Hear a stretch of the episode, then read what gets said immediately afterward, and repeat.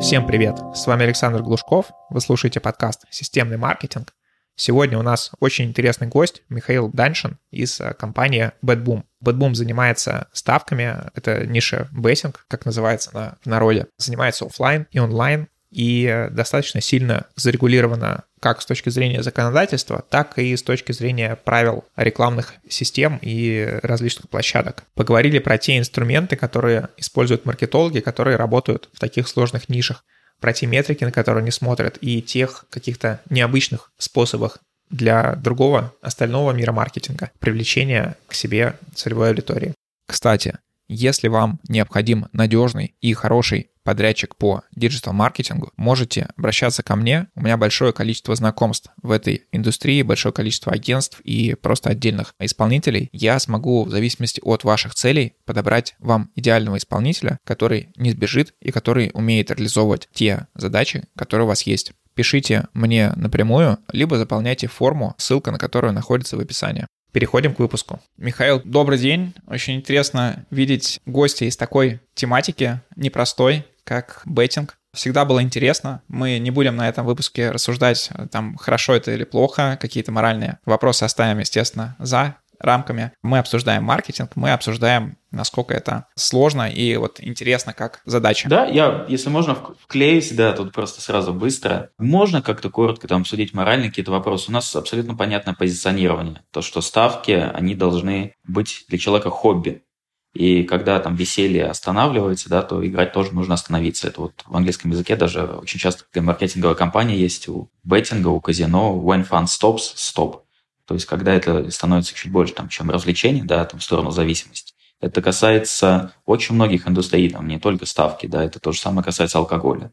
Есть те, кто злоупотребляет алкоголем, есть те, кто использует алкоголь, там, не знаю, там, для нетворкинга им помогает, им, им помогает там, расслабиться после рабочего дня. Это может касаться компьютерных игр. Поэтому здесь ну, букмекерство ничем не отличается, на мой взгляд. Я согласен с этой позицией. Тогда приступим к обсуждению. Расскажи по тому, как, наверное, различаются казино и бейтинг, как различается позиционирование, как различается их маркетинг. То есть где-то, наверное, там более зарегулировано, где-то менее зарегулировано. Расскажи. На самом деле в английском языке есть очень хороший термин а, game of luck и game of skill.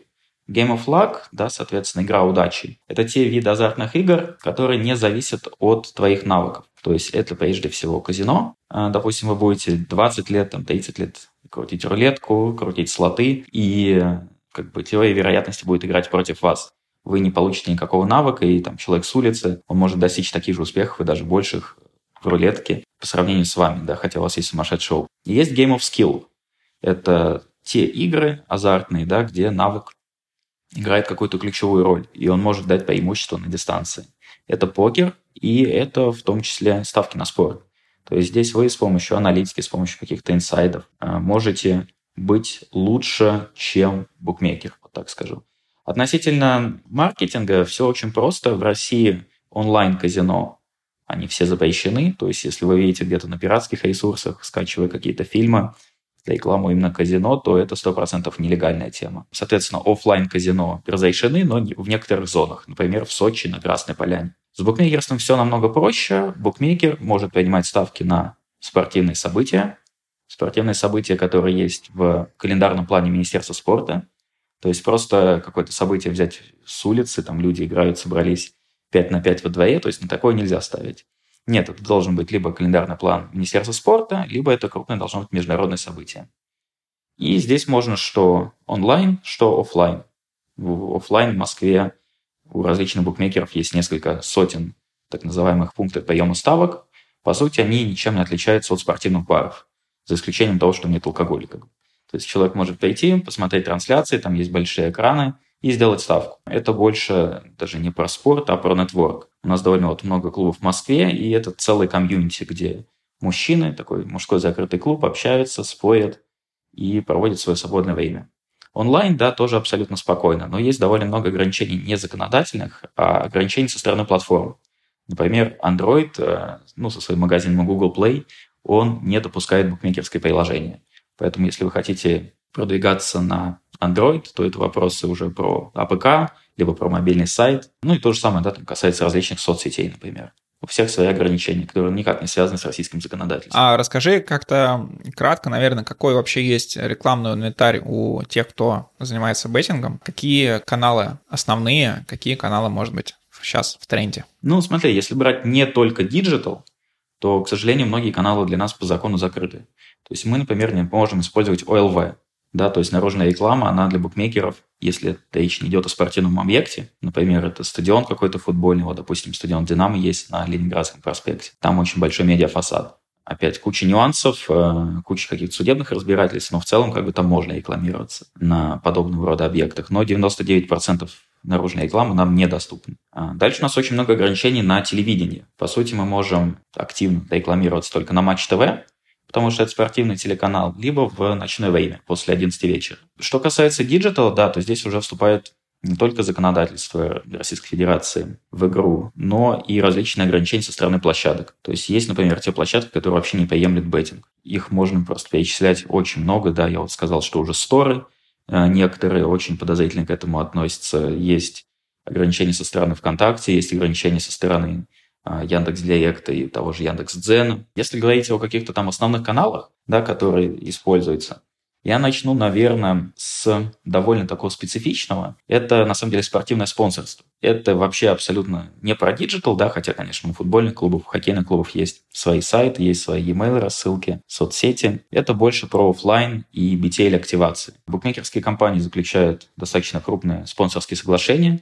для примера, все 16 клубов российской футбольной премьер-лиги имеют букмекера как партнера. Кто-то на футболке рекламирует, да, кто-то на счетах. А, у нас вообще есть вот кейс, то, что мы забрендировали целый стадион в Уфе. А, называется Бэдбум Арена. То есть, и если вбить справочник, если вбить там в Яндекс карты это название, там в Википедию, это все везде появляется. То есть, такой необычный источник, я не скажу трафик, это больше про бренд awareness, конечно. Второй, наверное, если смотреть по деньгам, это, естественно, телевидение.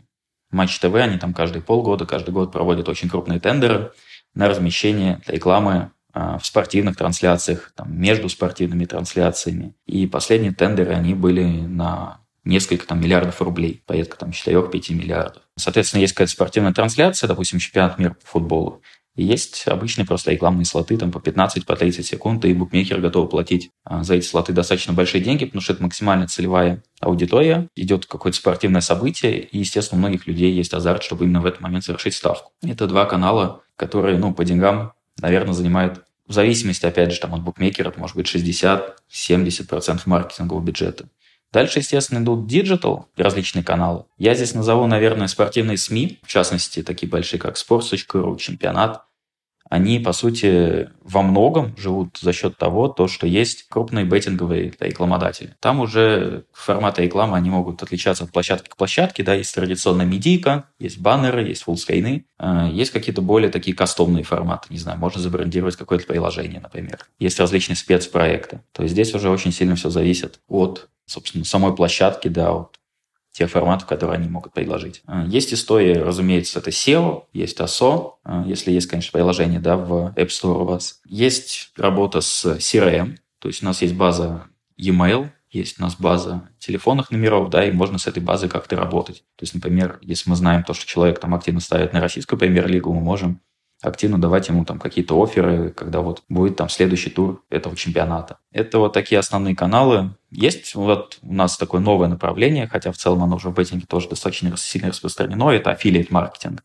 То есть это партнерский маркетинг. У нас появилась своя партнерка, также наша партнерка представлена на некоторых беттинговых агрегаторах. Как это все выглядит? Мы даем стандартный офер, допустим, 4-5 тысяч рублей за нового проведенного, как мы это называем, FTD. First Time Depositor, человека, который сделает у нас депозит.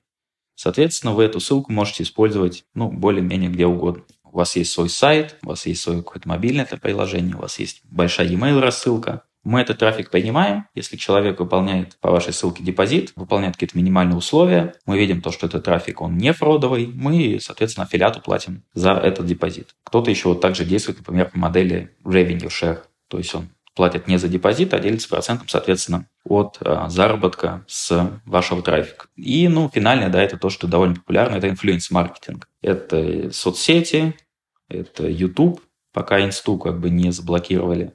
Это был Инстаграм. Сейчас как бы, ну, все, естественно, ищут новые источники размещения, трафика и так далее. Я бы хотел вот немножко подробнее сейчас поговорить про аффилиат маркетинг, про CPA-модель. Мне всегда казалось, что такая модель среди вот букмекеров занимает такой немаленький объем бюджета и притока вот как раз новых пользователей, которые делают первый депозит. В том числе потому, что многие, кто работает по этой SPA-модели, там арбитражники, они используют такие массовые источники, которые никто больше не использует. Ну, сейчас, например, там ClickUnder, PopUnder, пуши активно в этой тематике работают. И, в принципе, из того, что там из моих знакомых каких-то, которых я знаю, что они этим занимаются. Там такие достаточно внушительные суммы, ну, по крайней мере, для рядового вебмастера. На самом деле это очень сильно зависит от букмекера. Примерно там 5-6 лет назад, когда был такой рассвет нелегальных букмекеров, как мы это называем, ком-зона. Да, то есть есть легальные букмекеры, у которых домен заканчивается на .ru, а есть нелегальные, у которых домен заканчивается там, на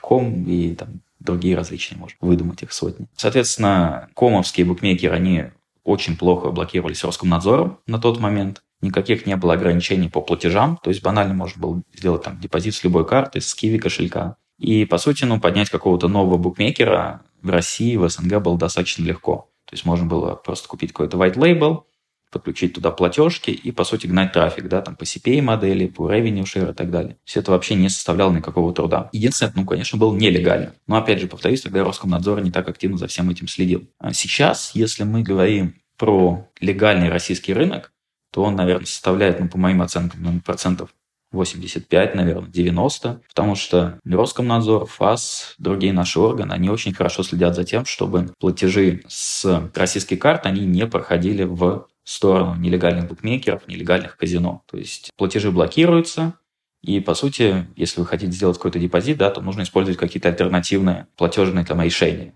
это биткоин кошельки, ну и там разные, да, существуют, естественно, способы этого входа. Но как мы понимаем, то, что это не для всех. То есть не все хотят разбираться, ну кто-то, естественно, там боится каких-то последствий, опять те же сайты блокируются, приложения блокируются, и подавляющее большинство людей, они ушли играть в белую зону. Да, почему? Потому что это просто, это удобно. Букмекер зачастую платит почти все налоги, либо вообще все налоги с вашего выигрыша. Ну и, соответственно, эти легальные букмекеры активно рекламируются везде. Потому что если у вас нелегальный букмекер, естественно, вы нигде не можете купить нормальную рекламу. Поэтому, ну, нелегальная зона, она осталась буквально в несколько там процентов от всего рынка. Но да, нелегальные букмекеры, они активно работают по CPA, там, по revenue share модели. И для них э, такой источник трафика может составлять там и 80, и 90 процентов новых игроков. Оставшиеся там 10-20 это SEO и ASO. То есть они как бы целиком вообще живут за счет диджитала. У них нет спонсорства, у них нет телека, ну вот работают CRM еще, да. Вот. Э, то же самое касается нелегальных казино. Что касается легальных букмекеров в России, да, такой источник он есть, но по моим оценкам он ни у кого, наверное, сейчас не является основным. И э, если смотреть на там, количество именно новых там, приведенных игроков, да, аффилиатка, я думаю, никому на рынке там не дает больше 15, я думаю, максимум там 20% новых игроков. То есть сейчас если мы говорим о спонсорстве, если мы говорим о телеке, это точно по деньгам аффилиатка ну, ни для кого не является как бы основным источником да, трафика. Да, здесь вот мне показалось интересным, что после закрытия нелегальных вот этих вот букмекеров аудитория просто перешла в легальные. Мне к этому вспоминается то, когда я играл в онлайн-покер, и я туда зашел там через примерно полгода или год после вот этого так называемого «Кровавой пятницы», по-моему, или понедельника, когда запретили онлайн-казино в США. И постоянно были рассказы про то, как раньше было много рыбы, как заходили усталые рабочие американские и проигрывали там 100-200 долларов, которые легко можно было бы там за день выиграть обычному там игроку из России или там из стран СНГ. И после этого их просто не стало, то есть, возможно, они ушли в казиношку, либо не знаю, как там с беттингом обстоит в США, ну, может быть, куда-то в ту сторону. Ну, очень сильно там от штата зависит. То есть у них последние 3-4 года вот пошла волна легализации беттинга. Сейчас уже больше половины штатов, они в них беттинг так или иначе разрешен, там везде есть свои особенности. Но там для сравнения еще 4 года назад, да, это было один или два штата, там Невада, вот, например, где был разрешен беттинг. Сейчас это как бы повально просто. Хорошо. А какие еще метрики, наверное, отслеживают маркетологи, которые занимаются данной тематикой, кроме вот количества тех, кто сделал первый депозит?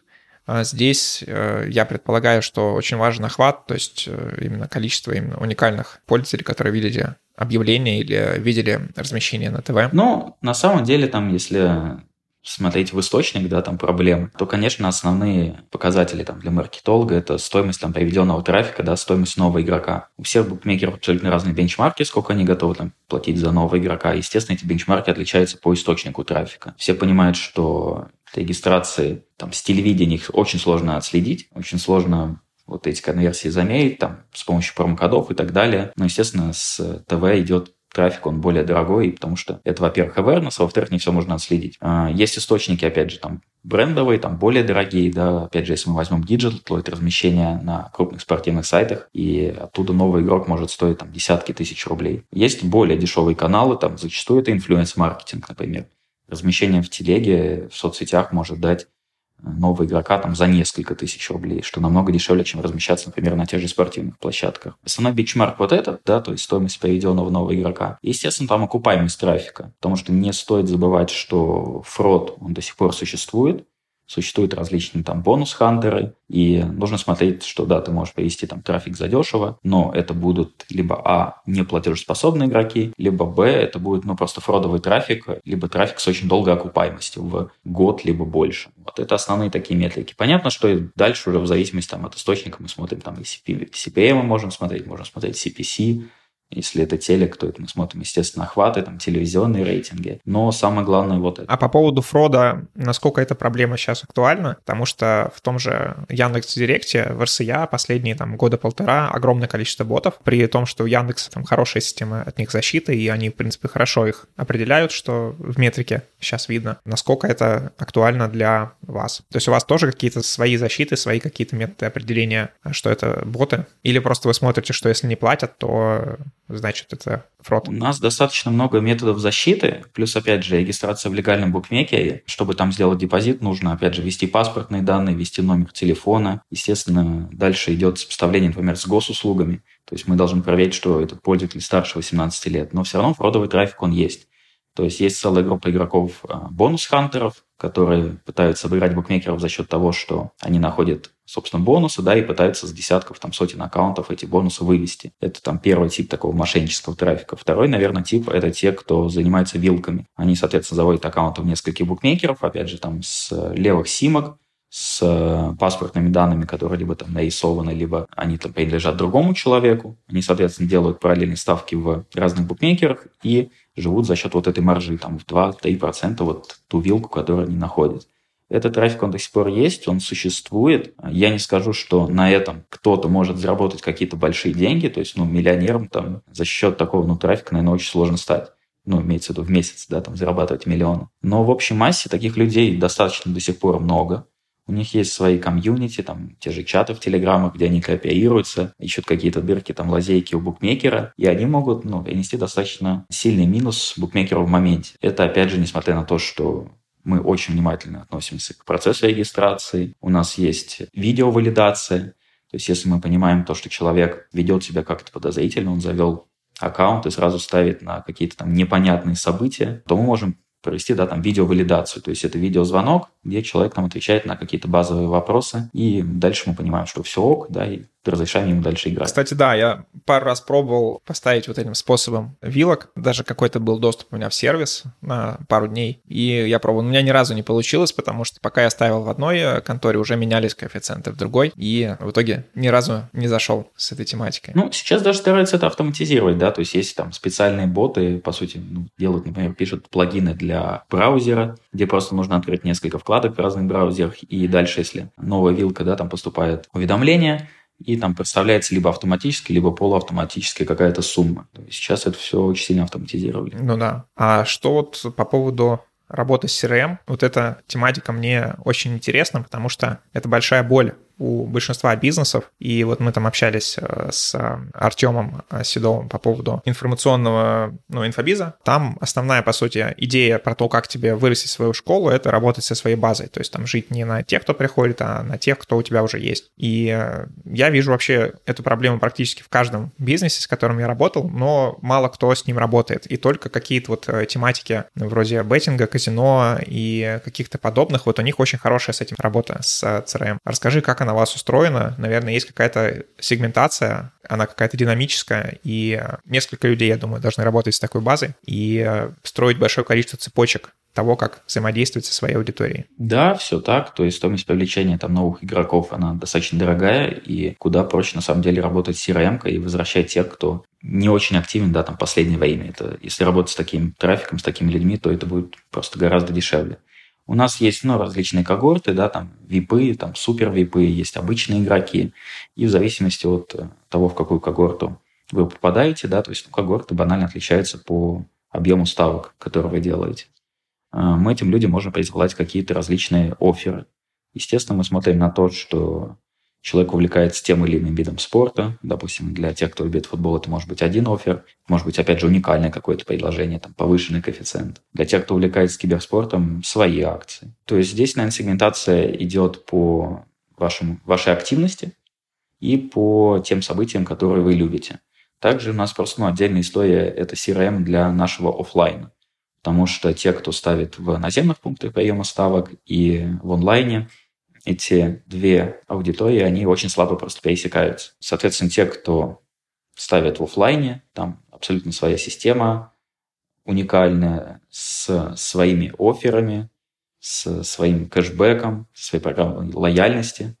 Соответственно, чем больше человек ставит, да, тем больше возможностей у него появляется. Здесь мы подключаем различные такие истории, вроде, например, если человек там активен, можем подарить ему там какие-то билеты на спортивное событие. Мы можем, опять же, предложить какие-то повышенные коэффициенты, VIP-обслуживание. Да, то есть человек, например, пришел в пункт приема ставок, и у него есть там дополнительная возможность, например, вкусного ужина. Всякие такие вещи, которые в онлайне, они недоступны, это больше про ну, персональное обслуживание, да, доступно в наших клубах. Если вот онлайн еще посмотреть, в казино, в частности, вот в покере, которому я около года отдал, есть такое понятие, как кэшбэк. Тоже чем больше ты играешь, тем больше у тебя вот этот кэшбэк, может, я неправильно уже называю, но вот этот кэшбэк у тебя копится, и в конце ты получаешь вот эти вот выплаты. И есть э, такая целая когорта игроков, которая играет, они, по сути, ничего не выигрывают за всю свою игру, то есть у них нулевой примерно стата, но за счет этого кэшбэка они получают обратные, ну, зарабатывают. И одновременно играют там на 24 столах, и у них основная задача отыграть вот этот свой бонус.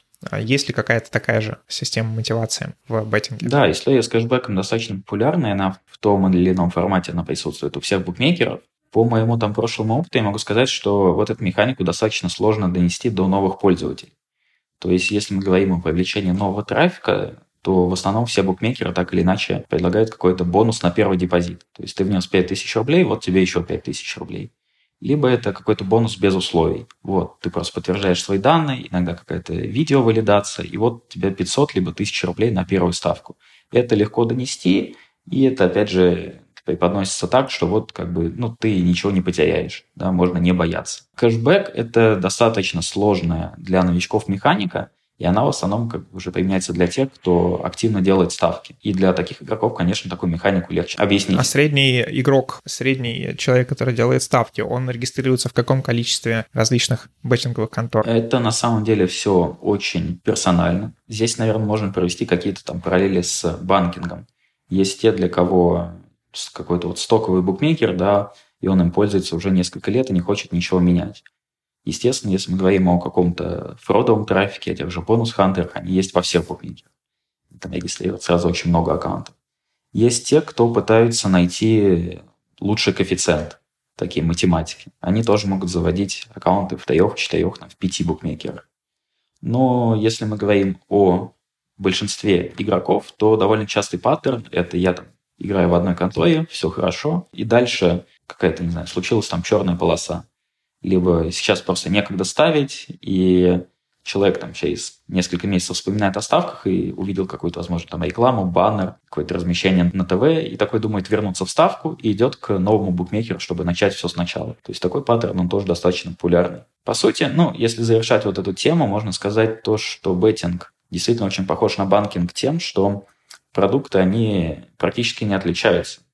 И основные различия, они как раз в позиционировании в маркетинге. Очень сложно предложить что-то новое. Спортивные события одни и те же, коэффициенты плюс-минус одни и те же, пакеты трансляций у кого-то чуть больше, у кого-то чуть меньше, но на самом деле это не так важно. Мобильное приложение есть у всех, уведомления есть у всех, платежные, собственно, способы тоже плюс-минус одинаковые, сложно что-то новое выдумать. Поэтому это про маркетинг, это про позиционирование сейчас. А как э, строится юнит-экономика беттинга? То есть я предполагаю, что, опять же, так как у вас много когорт, много сегментов пользователей, то для каждого из них есть своя стоимость привлечения, свой средний там какой-то ROI, и вы выбираете, то есть какую рекламу дать именно в какую аудиторию. Ну, я здесь, наверное, скажу вот не про свой опыт в BadBoom, а до этого я работал в sports.ru, да, и мы тоже там пытались э, найти так называемых VIP-игроков, как мы их называли, киты, поймать таких игроков и дальше с ними работать по аффилиат модели да, зарабатывая какой-то процент с оборота. По там, нашей статистике, действительно, тогда 10% игроков, они там генерировали 80-85% выручки. И там 1-2% игроков, они там генерировали 60 65% выручки. Да, это такие супер киты, которые играют на много миллионов рублей каждый месяц. Естественно, они воспринимают ставки не как источник заработка, да, а как хобби. Это, возможно, какой-то спор с друзьями, это просмотр топового спортивного события, потому что они могут сделать очень крупную ставку на тот же вот финал Лиги Чемпионов, на какие-то бои в UFC. Это не те люди, которые будут гнаться за каким-то там новым оффером, за каким-то новым бонусом, или уйдут э, от букмекера, если где-то там коэффициент на одну десятую выше. То есть это больше про такой подход, ну, действительно, ставки как фан, как развлечение. Естественно, к таким людям нужен персональный подход, таких пользователей немного, и дальше уже каждый букмекер выбирает сам, как э, с такой когортой работать. Но, естественно, все максимально внимательно следят за випами, потому что они генерируют больший объем выручки. А что по поводу инфлюенс-маркетинга? Я вижу, во-первых, большое количество проникновения, скорее даже не беттингом, больше, конечно, казино в э, YouTube, в различные какие-то, в том числе то, что называется сейчас нижним интернетом, и активно форсится там вот эта вот тематика. При этом, ну, как мне кажется, да, я не вижу статистики, что это не совсем та аудитория, то есть это точно там не будет тех китов, которые играют на несколько миллионов в месяц. Как производится отбор таких блогеров, инфлюенсеров, как производится с ними работа. Они заходят сами через какие-то CPA-сети или есть какие-то скауты, которые там обслуживают этих инфлюенсеров, предлагают им э, монетизироваться через их букмекерку? Ну, на самом деле, есть и так, и так. Относительно вот этого нижнего интернета скажу, что лично для меня такая аудитория скорее там, вызывает негатив, потому что работая с нелегальными казино, опять же, рекламируя какие-то нелегальные вещи вроде договорных матчей, каких-то мошеннических схем. Так или иначе, вот эти люди и там те букмекеры, те там нелегальные казино, которые за этим стоят, они так или иначе убивают положительное отношение ко всей индустрии. Потому что не секрет то, что к беттингу, к казино довольно много негатива идет еще с 90-х, там, с нулевых годов, да, там, до 2008 года. Это было разрешено в том числе и на улицах Москвы. После этого это ушло в какую-то серую зону, но у многих вот этот вот бэкграунд еще остался. То, что казино, вот эти автоматы, там ромашка, то, что там, человек проиграл всю зарплату в этих автоматах, этот негатив остался. И следующая волна – это вот уже последние годы, 16 17 18 когда были очень популярные мошенники, каналы с договорными матчами, очень крупные инфлюенсеры давали какие-то прогнозы, инсайды, сливы. То есть это действительно были блогеры-миллионники. И очень много топовых блогеров, которые сейчас на ТВ, у которых каналы по 5-6 миллионов человек на Ютубе, в Инсте, они были в этом замешаны. Про это тоже нельзя забывать.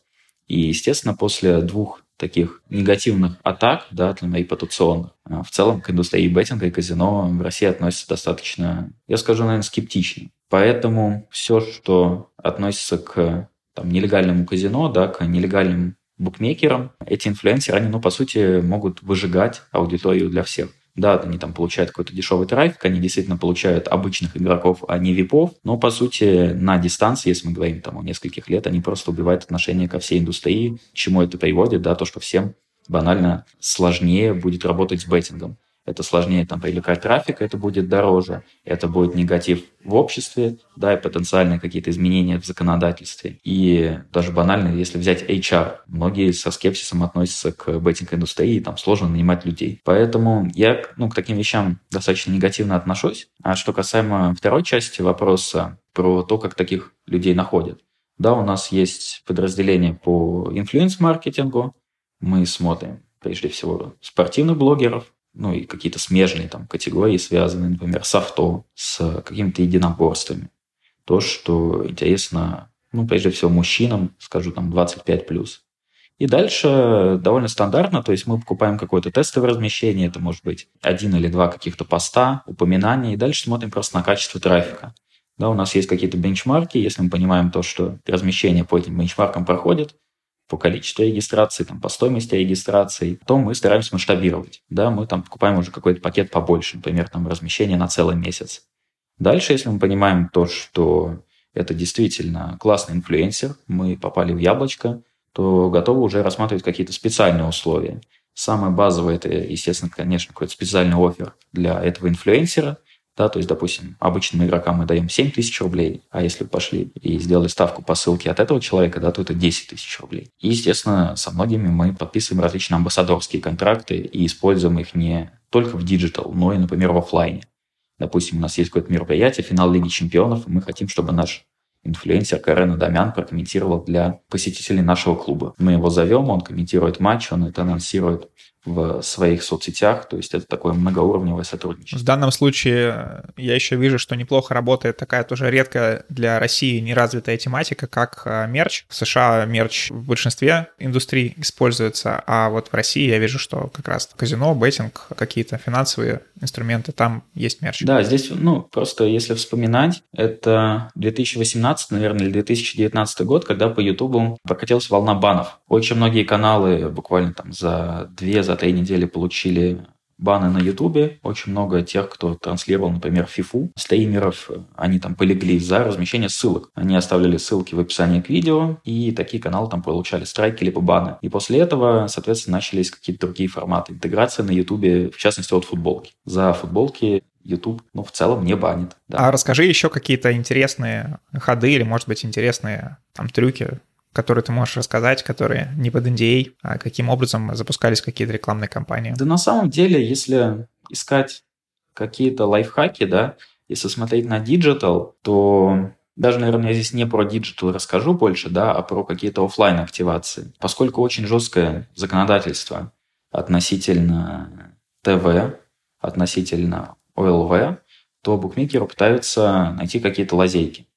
Например, вот это законодательство, оно скопировано с табачки, с алкоголя. Запрещено использовать образы людей и животных. То есть, если вы хотите повесить там баннер мы там вместе наш амбассадор, да, мы партнер футбольного клуба ПСЖ, то это запрещено, потому что нельзя использовать образы людей и животных. А некоторые букмекеры делают так, что вот э, делают фотографию какого-то футболиста, баскетболиста, э, на нем футболка, э, на этой футболке крупным шрифтом логотип вот этого букмекера, и как бы не видно его лица. Да, то есть это просто как бы какая-то футболка. Либо, например, там букмекеры делают какое-то видео, и там есть различные графические элементы, вроде там баскетбольный мяч летит в кольцо. То есть как бы это и спортивное событие, но вроде там образа человека и нет. Образа человека нет. А, зачастую такие размещения, они находятся на грани, да, какие-то букмекеры попадают под разбирательство с ФАСом, и все это очень индивидуально. Во многом за счет того, что закон прописан ну, недостаточно точно. Да? Есть очень много нюансов. Есть очень много нюансов относительно размещения на спортивных объектах, например. Что можно считать спортивным объектом? Можно ли считать а, крупным медиафасад на стадионе спортивным объектом? Это зачастую действительно индивидуальные кейсы, которые ну, нельзя рассматривать все под одной какой-то стороной, потому что все эти объекты ну, банально отличаются.